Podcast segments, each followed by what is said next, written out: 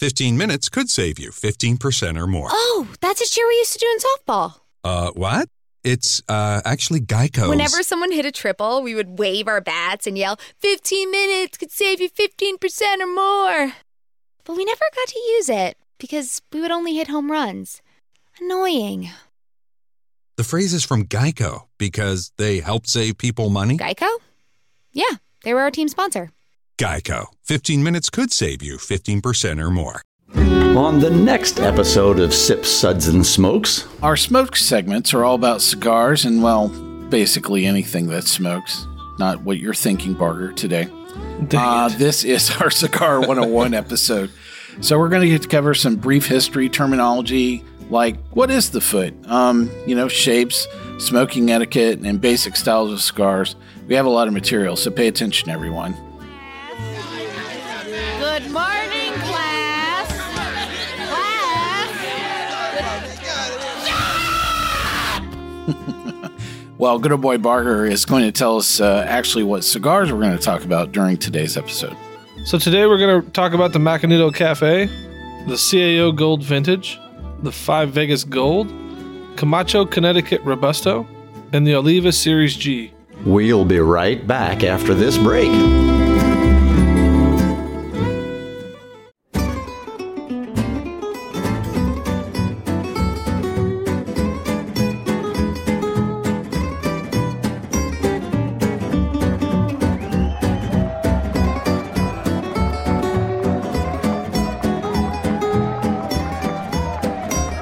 To you almost live from the Dude in the Basement Studios. Why? Because that's where the good stuff is. It's Sips, Suds, and Smokes with your smoking host, the good old boys.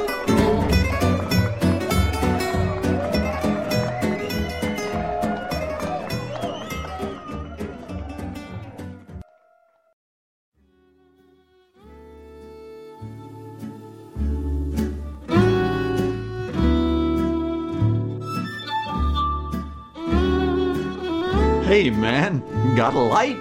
It's time for smokes. Hey, welcome to this Smokes episode where everything good in life is worth discussing. I am one of your hosts here today that ushers the best thing on at 2 a.m. I'm good old boy Mike. Joining me here at the table is good old boy Nathan How's it going? and good old boy Barger How you doing? and good old boy Justin. Hey, Mike. Well, our smoke segments are all about cigars and, well, basically anything that smokes. Not what you're thinking, Barger, today. Uh, this is our Cigar 101 episode. So we're going to get to cover some brief history terminology, like what is the foot? Um, you know, shapes, smoking etiquette, and basic styles of cigars. We have a lot of material, so pay attention, everyone. Good morning, class. Good morning, class. Class. Listen, if you don't know what that's from, ask your father. he should know. Or your uncle. Well, good old boy Barger uncle. is going to tell us uh, actually what cigars we're going to talk about during today's episode. So today we're going to talk about the Macanudo Cafe, the CAO Gold Vintage, the 5 Vegas Gold, Camacho Connecticut Robusto, and the Oliva Series G. So Nathan is our newbie here, and Nathan, uh, we our newbies get the honor of going over our smokes ratings. Oh, You know when we do this, so you know we want to challenge you uh, to use your favorite, you know, Vegas lounge singer accent. Here's some inspiration.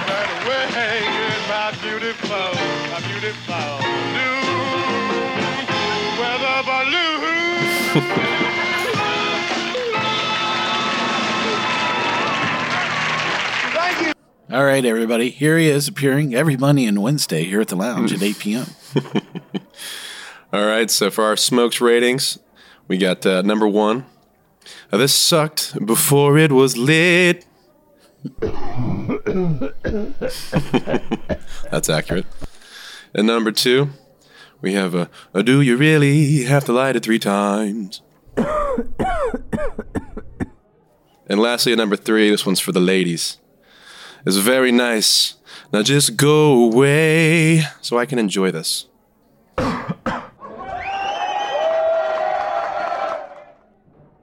Thank you, lounge singer Nathan. Here all week, baby. Well, uh, I'm going to go over a little bit of uh, history, actually, a lot of history in a very short period of time. So definitely hang on to uh, your knickers for this one. So, tobacco was widely diffused among all the indigenous people of the islands of the Caribbean. So, the Spanish explorer Christopher Columbus is generally credited with the introduction of introducing tobacco to Europe. And during his 1492 uh, journey, three of his crewmen are said to have encountered tobacco for the first time on the island of Hispaniola, where the natives presented the dried leaves and it uh, spread to a particular fragrance. His uh, sailors reported to the Tainos on the island of Cuba smoked a primitive form of cigar, which was actually twisted with dried tobacco leaves and then rolled in other leaves such as palm or plantain. That would actually taste horrible. So, in time, Spanish and other European sailors adopted the practice of smoking rolls of leaves, as did the conquistadors. I think that's why they were so pissed off. Probably. Smoking primitive cigars spread to Spain and Portugal and eventually to France. That's why they conquered those countries because they were smoking crappy cigars. That was it. Most probably. so I think one of the most notable people is actually Jean Nicot, the French ambassador to Portugal, who gave his name to the word nicotine. There you go. You've learned your first completely useless fact through this. Uh, later, tobacco use was spread to Italy, and then Sir Walter Raleigh voyages America to Britain. Smoking became uh, familiar throughout Europe and in pipes in Britain. And by the mid 16th century, Spanish cultivation of tobacco began in earnest in 1531 off the island of Santo Domingo. And in 1542, tobacco actually started to be grown commercially in North America, where the Spaniards established the first cigar factory in Cuba. Tobacco was originally thought to have medicinal qualities, so uh, but some actually considered it evil. And of course, the crown steps in and denounces off with his head if he's enjoying the cigar. Says Philip II of Spain and right. James I of England. So he actually said that in Espanol, but I like my accent better. So Don't butcher was that? Spanish here. around 15, I'll go blow it all right Give it a here. try. Around 1592, the Spanish galleon San Clemente brought 50 kilos of tobacco seed to the Philippines over the Acapulco Manila trade route. It was distributed among the Roman Catholic missionaries who found excellent climates and soil for growing high quality tobacco there. The use of the cigar did not become po- popular until the 18th century. And although there were a few drawings from this era, there were some reports uh, that that's when they first found out about it. So that's right. If you've uh, been keeping track of all things that originated with the church, it's all the good stuff, baby. God be praised. like wine and gin and beer and now cigars. Ah, thank you very much to the church for bringing it home to us. Holy smokes. so, in the uh, Seven Wars, um, it is believed that Israel Putnam brought back a cache of Havana cigars, making cigar smoking popular in the U.S. and with the American Revolution. And he also brought Cuban tobacco seeds, which he planted in the Hartford area of the New England. And this is where the the shade grown Connecticut wrapper was born, which brings us to our first cigar, which is the Camacho from Davidoff, is the first cigar we were going to talk about. You guys have all had this. Great cigar. Killer stick.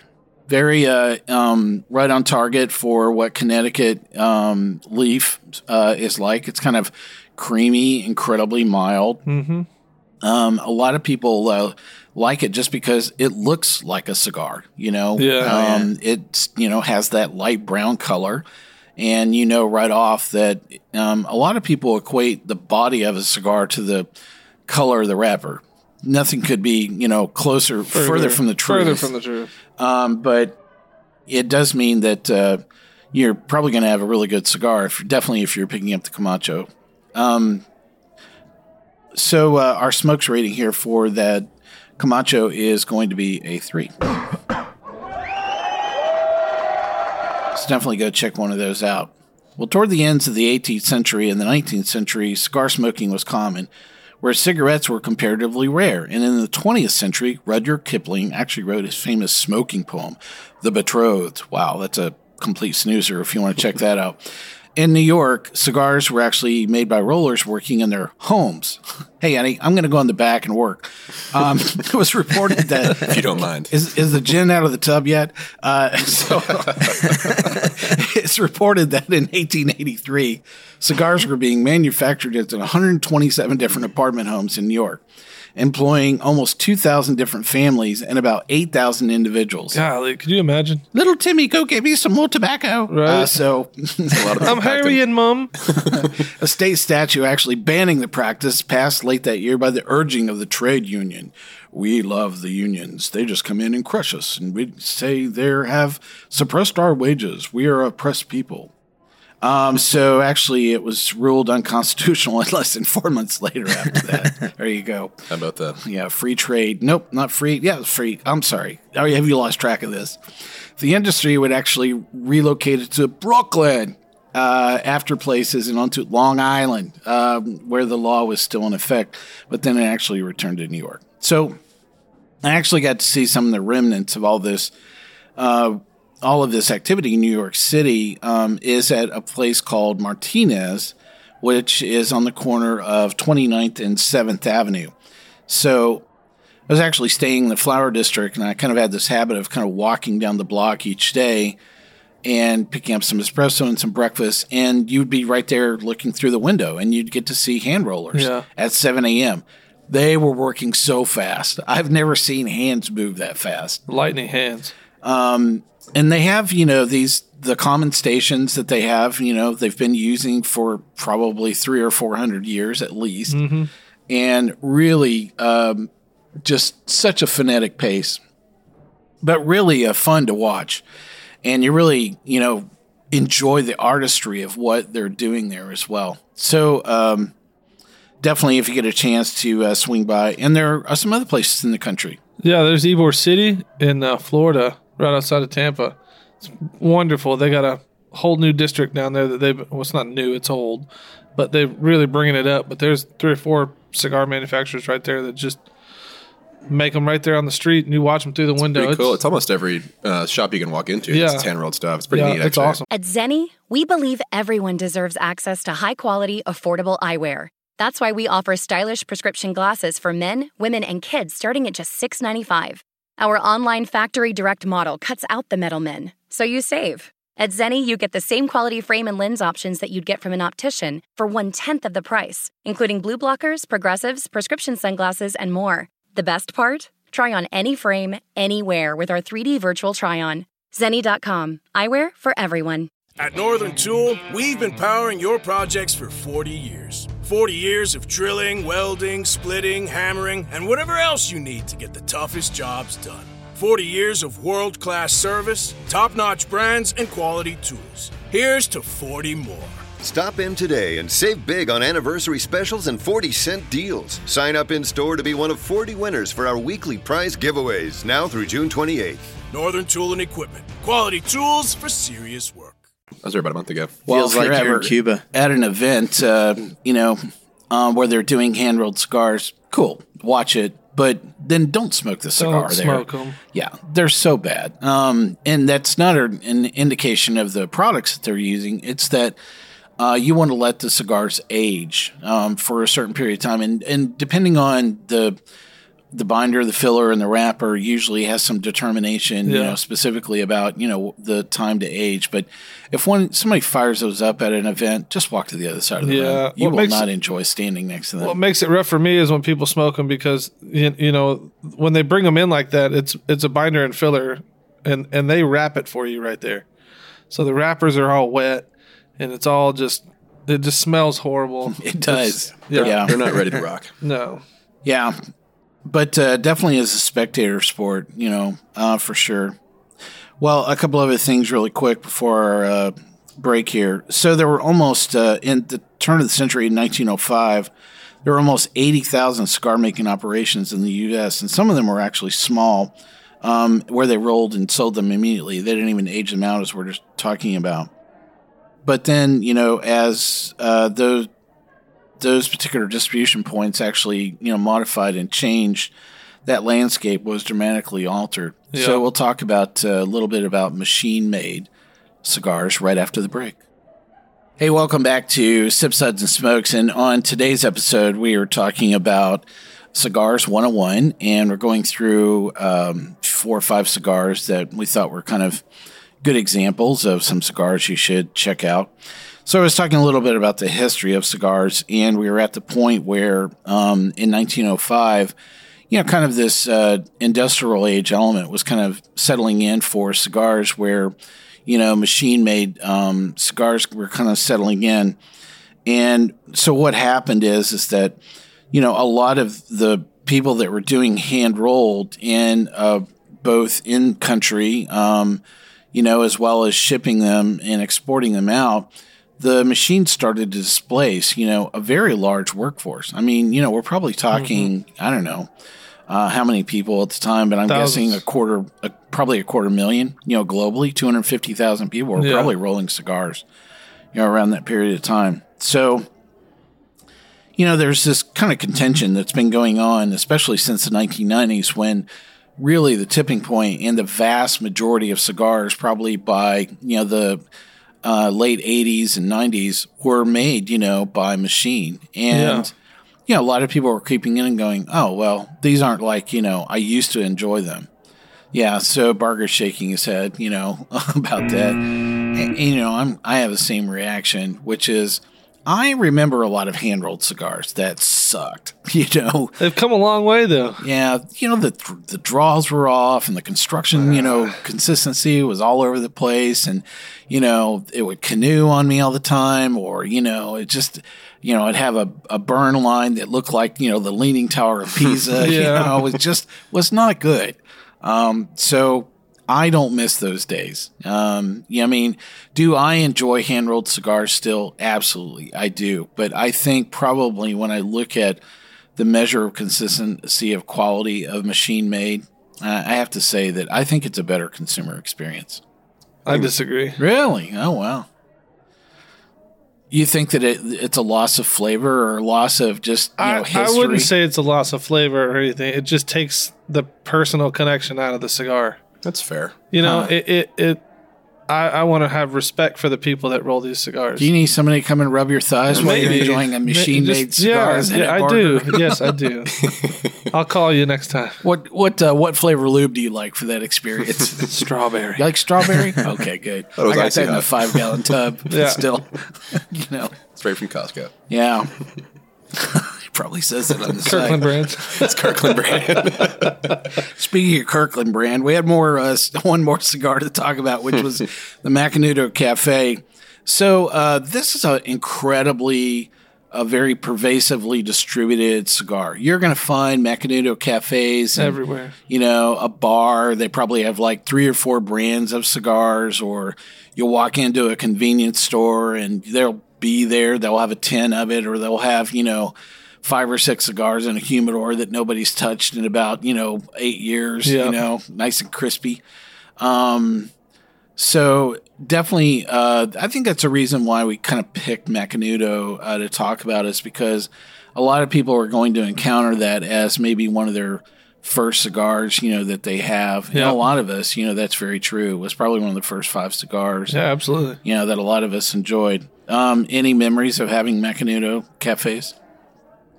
Not really for me. I mean, yeah, yeah, I'm not a Macanudo I, guy. I remember them going out a lot. yeah, that's having true. to relight them. Uh-huh. See, I had good memories from when I first started smoking. I was smoking the Macanudo cafes, and they were always great for breakfast with a cup of coffee. Ah. But you could tell the quality, you know, goes down after so long. So yeah, and even as I went back and enjoyed one, you know, for this show, uh, yeah, you know, it just completely fell apart on me. Yeah. Like the wrapper just completely came unfurled and just you know, I was sitting there holding half the cigar and it was just like disintegrating in my hand. And I was like, how do you describe a draw of this thing? You know, it's just like, you know, like a horror movie when a person dies and you really like that character. yeah. Guts in your so, uh, Our smokes rating here for the Macanudo cafes is going to be a one. but, you know, I think that everybody is going to have an opportunity to enjoy one of these. And I would certainly say that uh, you should have at least, you know, four or five, yeah. you know, yeah. Um, it's a great, uh, it's a great mild smoke, and you know you're going to be stuck in a ballpark or you know someplace where you're like, oh, I'd really enjoy a smoke, you know, and and that's it. You'll you'll see that on the shelf, and a bell will go off in your head, and you'll go, oh. I remember Mike said the Macanudos are good. Yeah. You know, even though I rated them a one. well, next up, good old boy Justin is going to go over some terms that you need to know, like smell my feet. Can you smell my feet? You know? Not not from here. But No? It's a closed try. toed All right. podcast. Be glad. So, the first term is the head, which is the closed end of the cigar, opposite from the end that one lights up. And then we have the foot, the end of the cigar that one actually lights. Most often it's pre cut, except for the cases of torpedoes and perfectos. And if you take the wrapper off, good luck finding out which end you should actually light. yeah. But I don't really know that it makes a difference. And then the barrel is the main body of the cigar. The filler is the individual tobacco used in the body of the cigar. A fine cigar usually contains between two and five different types of filler. Handmade cigars have long fillers, where the machine made cigars usually contain smaller cut leaf. And then we have the binder, which is the tobacco leaf that holds together the filler tobacco. The combination of the binder, known as the banda in Espanol or Spanish, and filler tobacco, known as the bunch. With the wrapper and filler, the binder is one of the three main components in a handmade cigar. And then we have the draw, which is how much smoke can I get out of this cigar? If it's a miserly draw, it's a miserable experience smoking a cigar. Um, I love an easy draw where you just, with a little bit of sucking, you get a whole lot of smoke. And That's what um, she said. Wait, he said, I think that sucks. I think it sucks. What he said. And then we have a humidor, a room or a box. Unless you've got a great budget or a store, it's usually a box. Go to your humidor. It's designed to preserve or promote the proper storage and aging of cigars by maintaining a relative humidity level of 70% and a temperature of approximately 65 to 70 degrees. In Florida, that's a challenge. Unless For you really real. like your house cold. 100% humidity. Yeah, that too. So then you have the plug, which is a blockage that sometimes occurs in tobacco, which can prevent a cigar from drawing properly. A plug could sometimes be alleviated by gently massaging the cigar. Hmm. Now, I will say definitively that if you were had something that was plugged, do not dip your cigar in a glass of Metamucil. Nope. That will not work. It's a crappy time. No, more fiber is not going to help help you with that situation whatsoever. Trying to pull it out with a tweezer doesn't work well either. No. And then you have the shoulder of a cigar, which is the area of a cigar where the cap meets the body. If you cut into the shoulder, the cigar begins to unravel. And then the wrapper, or the capa, leaves with elasticity are usually used to restrain the filler within the cigar. Good wrappers usually have no visible veins. Colors vary due to the maturing process. And then the finish, which is the last term, is a tasting term that refers to the taste that lingers on your palate after a puff. Smooth cigars usually have a short finish, but stronger, more full bodied cigars usually have a nice long finish that can be complex or simple depending on how nice it is.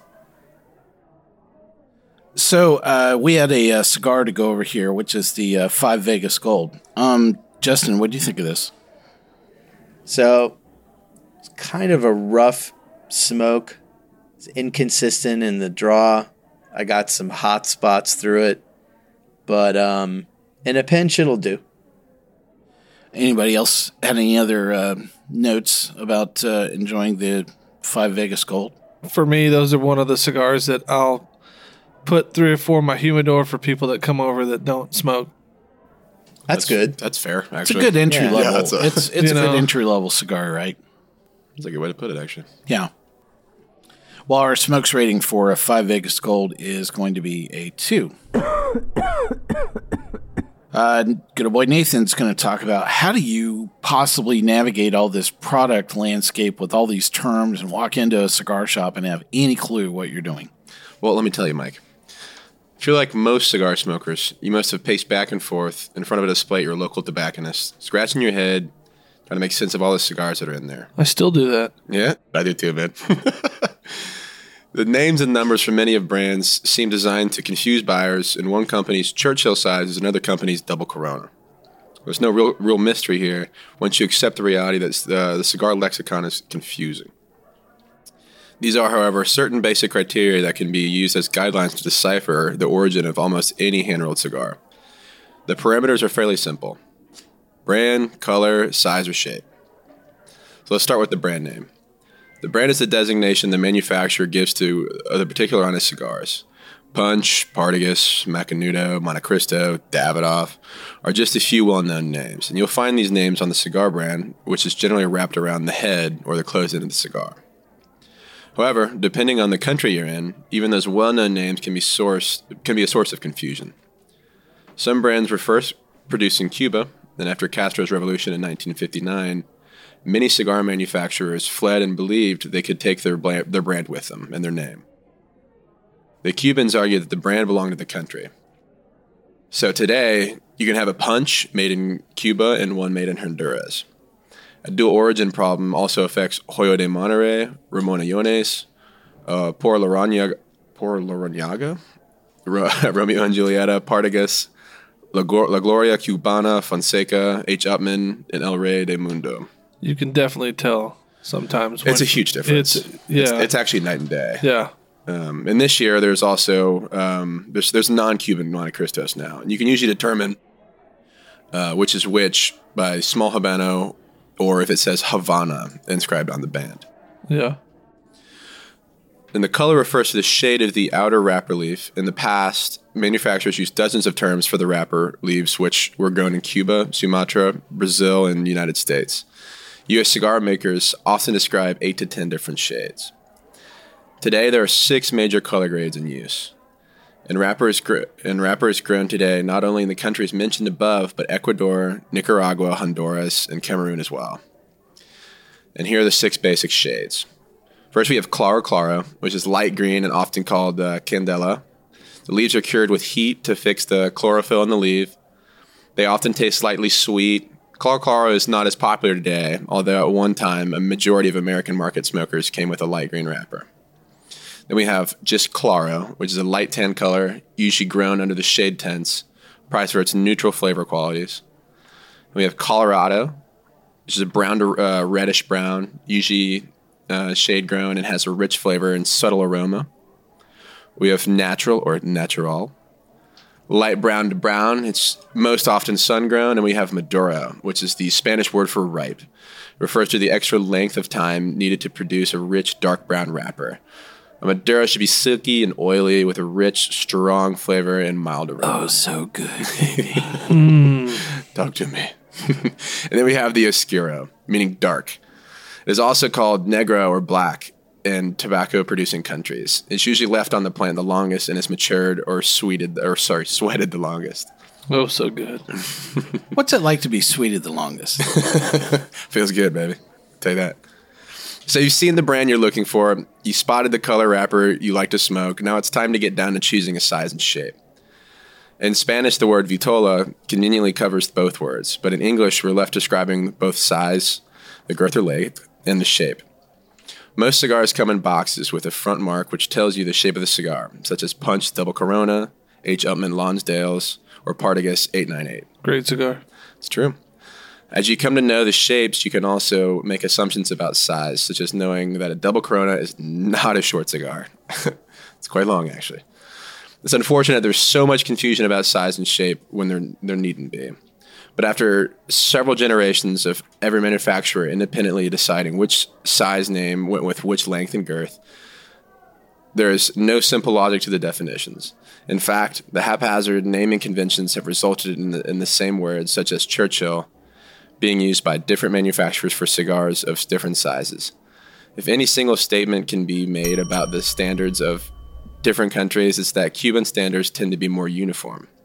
But then there's one body governing the state-owned tobacco company in Cuba, Cuba, and it oversees the entire industry there. The basic me- measurement standard, however, is the same. The only variations are whether it is expressed in metric or in U.S. customary systems. Length, therefore, is listed in inches or centimeters and girth or diameter, or ring gauge as it's commonly known. Yeah. So, look, when you're having that casual conversation at the uh, cigar shop and some guy leans over and goes, How's your girth? How's your girth? First off, you need to know is he asking for it in metric or in English? Yeah. you know, or you imperial. be prepared for that. You're you not know that great at exactly, specifically, you know, how you're going to respond to that question. You know, it's like, hmm, was he talking about length or girth? I'm not really quite sure. You just know? always respond in the affirmative. Do the do the Canadians Yes. use both Yes. English and metric?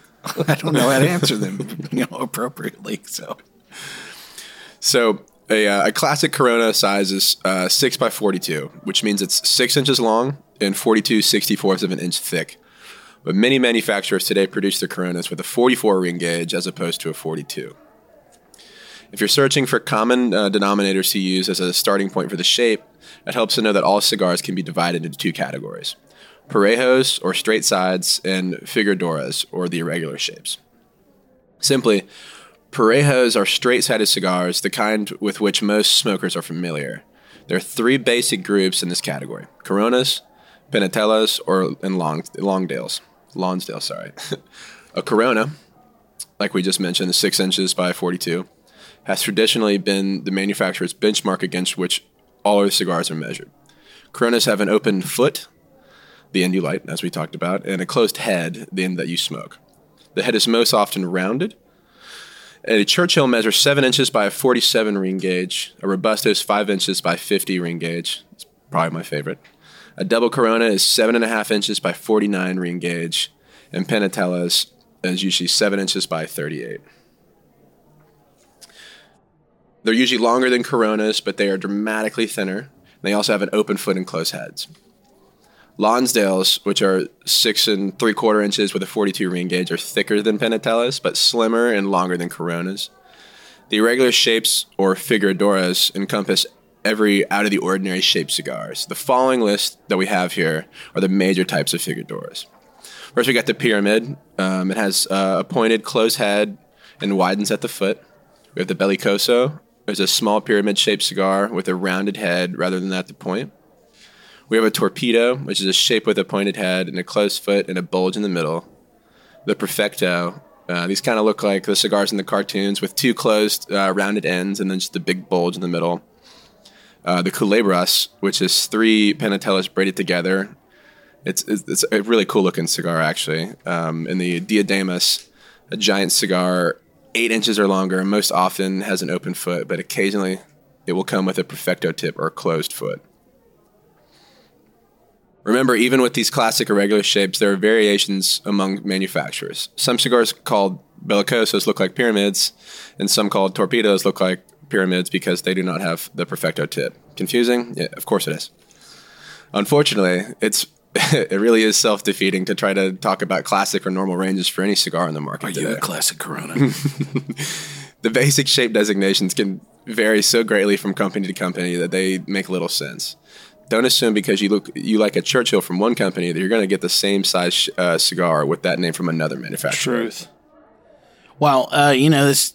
This hopefully uh, some of the discussion we're having so far, you know, about all of these terms, you know, will at least give you a fighting chance, you know, when you walk into, you know, purchase your first cigar. We'll talk about more of this right after this break. Hey, welcome back to Sip Suds and Smokes. On today's episode, we're covering a Cigar 101 episode. Hang on a second.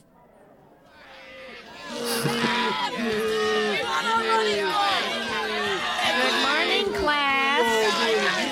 Good morning, class.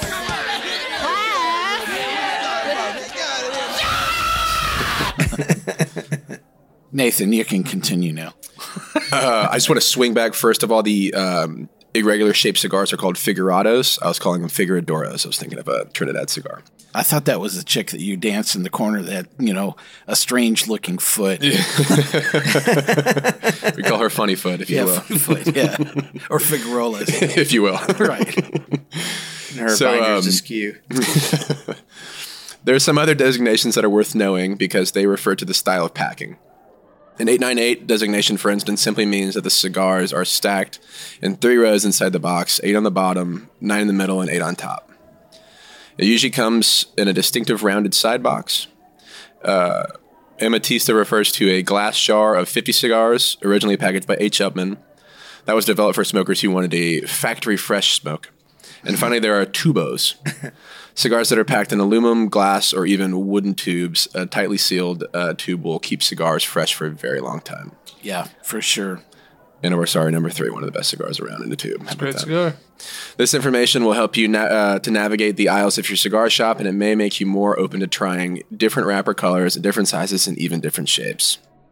Yeah, I think that that is probably one of the things I've noticed with a lot of consumers is incredibly habitual. You know, they go back to the same size, same brand, same filler, same wrapper, same Mhm. binder, and they'll smoke you know things that way for 15 years. Yep. Yep. And uh, you know, it's really um I, I think that you're denying yourself the opportunity to have such a, a broad, you know, experiences. It is not unusual for me to go, you know, buy a sampler pack of, you know, five things I've never had before. We get like a ton of cigars sent to us here for the show. Thank you all for sending those. I really appreciate that. I make a point when I go to a brick and mortar shop. If I buy five cigars, two of them I've never smoked. Yeah. So uh, don't deny yourself. Well, so we had one uh, cigar to talk about here, which is the CAO Gold Vintage. What you guys think about this cigar? Um, I it started super young and like um, like young earthy or young dirt tasting, but Mhm. after you know the first quarter, it started to really mellow out, and I, I actually really enjoyed. it. Again, I had this one with coffee as well, but um, yeah, after that first quarter, I thought it was pretty pretty impressive. But the beginning, I was I was pretty doubtful. Yeah, I had mine with bourbon. Um, the very ha- first third of it was almost like I was smoking dirt, and y- y- like you said, it does mellow out the more you the more you smoke it. But it's definitely one that you'll have to sit down, you know, to let it cool off while you smoke it.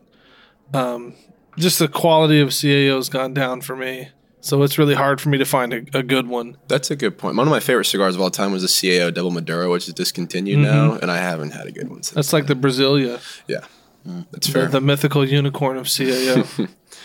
Justin, you remember having the CAO Gold Vintage? Yeah, I I like this stick. I thought the construction was good on mine. It had a good hand feel to it. It was balanced. It had nice dark fruits and cherries and some cedar in the beginning, which is probably the dirt thing you guys were talking about. The cedar went away. And it never got too hot and it never went out, which is one of my hallmarks of a good cigar. You know it's constructed well and they did the binder and filler right when it doesn't go out in the middle. So that was decent. Hmm. Well, our smokes rating here for the CAO Gold Vintage is going to be a two. well, next up is good old boy Barger. He is going to tell us how to enjoy a cigar. I've heard so many of these points from him so many times. I am so excited. Of all the people at the table, it's going to be him. You just gotta keep keep nailing it into you, man. We'll get you there. We'll get you there. Listen, the first thing you want to do is to find a calm place. Nobody likes to smoke in chaos. I if I I barely smoke while driving sometimes. So believe it or not, there's a place you know where you smoke your cigar can make or break your first experience. Usually, the cigar lounge is a great place because it's a calm environment. Usually, they'll either have TVs on or off, depending on who's in the, who's in there at, at any given moment. You know, and everyone's respectful of each other's space, which, as we all know nowadays, is a thing that has to happen. COVID. So, if you feel like talking, you can talk to people. If you don't, you can just sit there and waste away on your phone or tablet or computer or whatever you want. There's no rules. Um, you got to remember the main objective is to find a relaxed environment to appreciate your first cigar. You know, any other option is to smoke at home, which I do, which not a lot of people do, but I, I smoke in my house. So I find it relaxing. Um, this is this this is to guarantee a way that you will always be 100% focused on what you're smoking. The downside of that, if you want to ask something, you just have to talk to a worker at a cigar shop or Google it. Second, step two is to find the right cigar for you. Now, what I want to tell people is to know your taste buds. If you know what kind of alcohol you like, you don't typically go out from that and try other things unless someone says, hey, try this. Do you like oatmeal raisin cookies? No, I don't. then try this. But the reason I say that is because any good shop teller at a shop, if you're at a shop, is going to ask you questions. And they're going to ask you questions based upon your flavor profile. What do you like to drink? What do you like to eat? What do you like to smoke?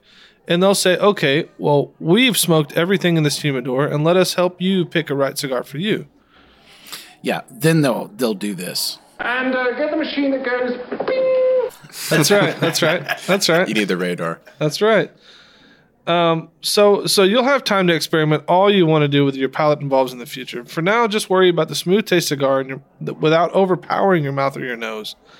And like I said, ask the person there for help because most people are knowledgeable that are standing behind that counter about the product. I will tell you, this is usually what I see when I walk into humidors. I watch people just standing there and hear this, you know, in the background. Yeah, It's like, all the time. And then they buy a Romeo and Julieta. Uh, yeah, Julieta. Uh. I, I, I'll tell you, when I go into a humidor, I have a really hard time not making four or five laps around there. I do the same, but I I just buy a Tatuaje or Davidoff. yeah, I'll, I'll go with Tatuaje, Viaje, or I, I like how the, the the person stands in like the same three square feet, Yeah. and they can't make a decision every time, every time, it's unbelievable. every time. Now, step three on your cigar first experience is cutting your cigar the right way. Now, if you're at home, there are steps you can take, but I'm going to take a second and tell you if you're at a shop, talk to a shopkeep about the best way to cut a cigar. There are dozens of ways to cut a cigar to get different flavor profiles, to get different s- amount of smoke that you can draw through it, just just a number of things. So cutting cutting your cigar might seem a bit simplistic, but really it's worthy of taking a time and figuring out what's good for you. You know, cigars typically have two caps on them. Uh, Cubans will have three caps, but they'll never be less than two caps on a cigar. So if you cut past your cap, you will unroll that cigar. It's just a matter of time before that cigar unrolls in your hand, and which would make for a bad experience of a first cigar, or any cigar for that matter.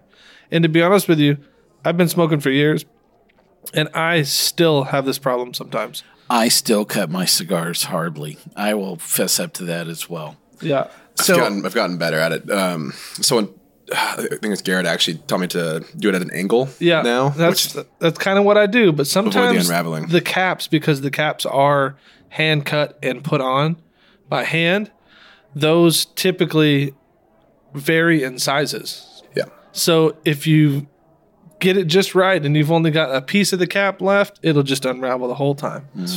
I think I have uh, le- more trouble with Cuban cigars than than uh, than U.S. made cigars. I feel like that, I'm always cutting them too short. Yeah, that's why I prefer the V cut. yeah, that's fair. I'll prefer a V cut because I know that the sides will stay on my cap and it won't unroll on me. So I have a training wheel device that I uh, really love, and it's a um, For your bicycle? um, for a cigar cutter. so um, somebody handed me one of these a long time ago, and um, it's actually a cutter that has a plastic on one side of it, so you don't. Oh, yeah. you can't put the cigar all the way through it, so it only puts it in. Um, you can only put that where basically the end of the cap will hit, you know, that guard, and you can only cut off, you know, usually like you know one or two millimeters at the most, just you know the end of the cap. And if you didn't cut it as much as you want to, you know, you just basically cut it again, and you know Yep. you'll probably be at the right spot. And um, so I've, you know, definitely when I've run into people that they're really having trouble with this guidance, I mm-hmm. usually hand that cutter to them and I go, why don't you practice with this? Yeah. and you'll get used to what is too much and what is not That's right. enough instead of using a straight edge cutter where you're the one trying In to control. eyeball it. And Can't tell you how many times I've seen people just stick a cigar stick in the and whole hack thing, the and they'll off. hack like an inch and a half off. Oh and you're man. like, oh man. I was at a Yeah. cigar international event in Bethlehem, uh, uh, uh, up north. Close to Jerusalem. Yeah, it was uh, Pennsylvania, Bethlehem, Pennsylvania is where they're located. This dude is like, "Hey, brother, you want a cigar?" and pulls out a cigar and like, I mean, sticks a good half inch of it in the cut and cuts it and hands it to me. I was like, "All right, thanks. I'm gonna throw that away now." I was gonna smoke that one. yeah, I, I was gonna smoke that until you now. did that. Yeah, I think uh, the other thing I see people do with, um, you know, trying to prepare their cigar to enjoy it is, you know, they've watched way too many movies and they want to chew through the cap. Oh yeah, And I The just, chewer. i- if if somebody Ugh. does Well, it that, starts to around unravel me, too, you know? I you know I'm just like Not unravel, but cool. Yeah. Listen, um, you enjoy that. I'm going to go over here and far away from you Mm-hmm. Yeah. because you're an idiot. Yeah. Our friendship has you ended. know, whatever movie you saw that move in, it's those people don't smoke cigars. You know, um, it usually just introduces way too much moisture. Um, it's going to screw up your draw and probably destroy the cap itself. Yeah. you know, where it's just going to start to unravel on you anyway. So, no. Um, un- unless you're like out in the middle of the woods and don't have a cutter with you, that's about the only time I'm going to say, sure, you can, you know, chew through it at that point. Well, I'll just pull my pocket knife out and make a V cut. yeah, You could that keep, keep, works keep too. a keep There a punch go. on your keys. Any of you Yeah, guys you do punch. the punch cut? Sorry, Yeah. just yeah, the punch is probably. Uh, I, I agree. You yeah, know, punch is always valid. I got one on my Yeah. keys. It's the best. Yeah, best Yeah. one. So you can tell with this discussion that you know how you cut your cigar is going to have uh, both a lot of scrutiny for people around you, but um, it, it's going to directly influence you know your enjoyment of that cigar as well. But now keep in mind, if you are new to cigar smoking, please don't take this as this is a gospel. Please find what works for you. Just because what works for us may not work for you. Yep. So, in cutting your cigar r- the right way, one of the other things that you need to pay attention to is the sharpness of your cutter. So, if you've got a cutter that your grandpa carried with him, and you now want to start smoking cigars like your grandpa, and he you pull that thing out, and it just breaks the cigar off instead of cuts it, it's probably wise to get rid of that, or at least put it away in the keep keepsake drawer. Yeah, put that in the jewelry box. Yeah. So just make sure your cigars is your cigar cutter is very sharp because it's very important to get that cut. Next thing on the list is step four. Step four is to toast your cigar, which I like to do. I, I'll take my lighter and I'll burn the that. end of the cigar before I even cut it. I'll burn the end of the cigar. That way, none of the gases from inside of the, the lighter go into the cigar. I'm not drawing them through into my mouth. Ah. So I'll toast my cigar and then I'll blow onto the, the t- foot of it. I'll blow onto the foot of it and then make sure the embers are all red. And then I'll cut my cigar. Justin's taking notes. Yeah. Oh yeah. With sorry, go ahead. No, you, what, what's that? I was going to say with what Mike was saying about uh, movie expectations with cigars. Every movie or show I've seen when they smoke cigars, they light it immediately and then they're done. Yeah. and it always bothers me. The only the only show I've ever seen that's gotten it right is The Sopranos. So Okay. you got to actually have have your cigar lit. Another lit, you know? CAO cigar. All right. So step five would be to blow it out. And what I mean by blow it out is, like I said, when I don't cut my cap before I toast my cigar, if you cut your cap before you toast your cigar, most seven out of 10 people will take and puff their cigar to make sure it's lit like a cigarette. If you do that, you're in you're breathing in those gases from the from the lighter first of all. So the best thing to do is to take and to blow out all the smoke that's inside the cigar because it will also change the flavor of the cigar. So if you blow out all the gases that are in that cigar from where you lit it and then you begin to draw it, you'll notice a difference. You will notice a difference. Step 6, and this is the most important step that you can possibly have. Don't inhale a cigar. I repeat, don't inhale a cigar. Forget about the way you smoked a cigarette when you pack it and stole it from your uncle. Yeah, we all did it. You inhaled the smoke straight away into your lungs and cough like crazy. Let's put it this way. If you do that with your cigar, it will be 10 times worse, and then you're more likely to set your cigar down and not go back to it and never smoke again. And you'll tell everyone this sucks. So let's avoid that. So right away, you just bring the smoke gently into your mouth, feel it around, and then you blow it back out. Let's, uh, you know, you can leave the smoke in your mouth for however long you want, and then just blow it out. Because what you want is the taste of the cigar. You want to taste the aromas and the flavors from all three of those leaves. Number seven step, step seven. Take your time. You got to take your time with a cigar because if you smoke it fast, you will not only change the flavor of your cigar, but it will burn hotter and you'll be more or less likely not likely to go back to a cigar that you may enjoy the next time. Step 6 is don't tap the ash. If you've seen the Instagram photos of all these people having long ashes on their cigar, it's because when you tap the ash, you actually change the flavor of the cigar. For sure. Hmm. Well, uh, there's some really good tips there from good old boy Barger um, to definitely pay attention and don't tap your ash out for sure. That's right. Don't tap your ash. We'll have all of this material posted online that you can go back and read it in probably a bit more detail than we were able to do on today's episode. So, uh, for th- for now, That's all, folks. well, it's great stuff. So um, let's wrap up today's uh, Smokes episode. We hope you enjoyed this episode. And if you're listening to us online, do yourself a favor and tap on that subscribe button. Just tap it in. Just tap That's right. it in. Just tap it in. Just tap it in. Tap a room. The easiest way to listen to our show is ask Siri, Alexa, Google, or any of the chicks on your phone, play podcast, Sip Suds and Smokes. Just, uh, uh, you'll be able to always listen to the latest episode on your phone as well. We love your feedback. You can, you can reach us online at info at sipsudsandsmokes.com. Our daily tasting notes flood on Twitter every day at sipsudsmokes, and our Facebook page is always buzzing with lots of news.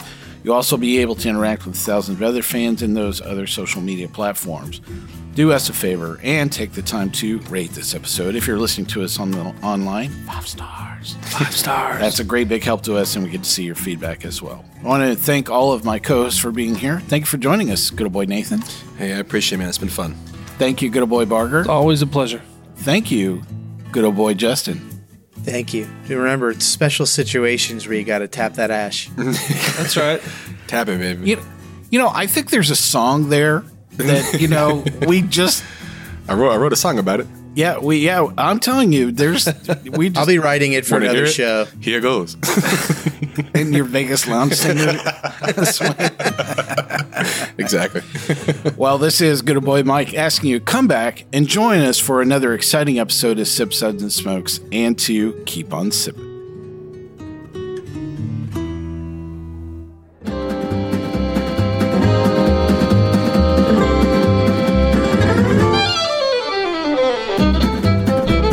This has been a one tan hand production of Sip Suds and Smokes, a program devoted to the appreciation of some of the finer slices of life. From the Dude in the Basement Studios, your hosts, the good old boys, will see y'all next time.